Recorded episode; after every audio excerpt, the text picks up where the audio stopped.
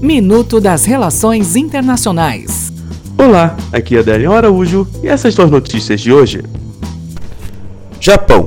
O governo japonês aprovou nesta sexta-feira a remoção da Coreia do Sul de uma lista branca de países com status de comércio preferencial, o que certamente alimentaria o antagonismo sobre os recentes controles de exportação e a questão da compensação dos trabalhadores sul-coreanos em tempos de guerra.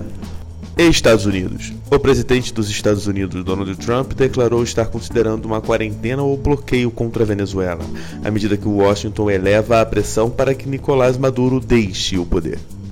Desarmamento nuclear. Os Estados Unidos e a Rússia encerraram nesta sexta-feira o Tratado de Desarmamento Nuclear, assinado no final da Guerra Fria em uma decisão que reacende o medo de uma corrida armamentista entre as potências mundiais. Até o próximo minuto. Enquanto isso, aproveite mais conteúdo no portal seire.news.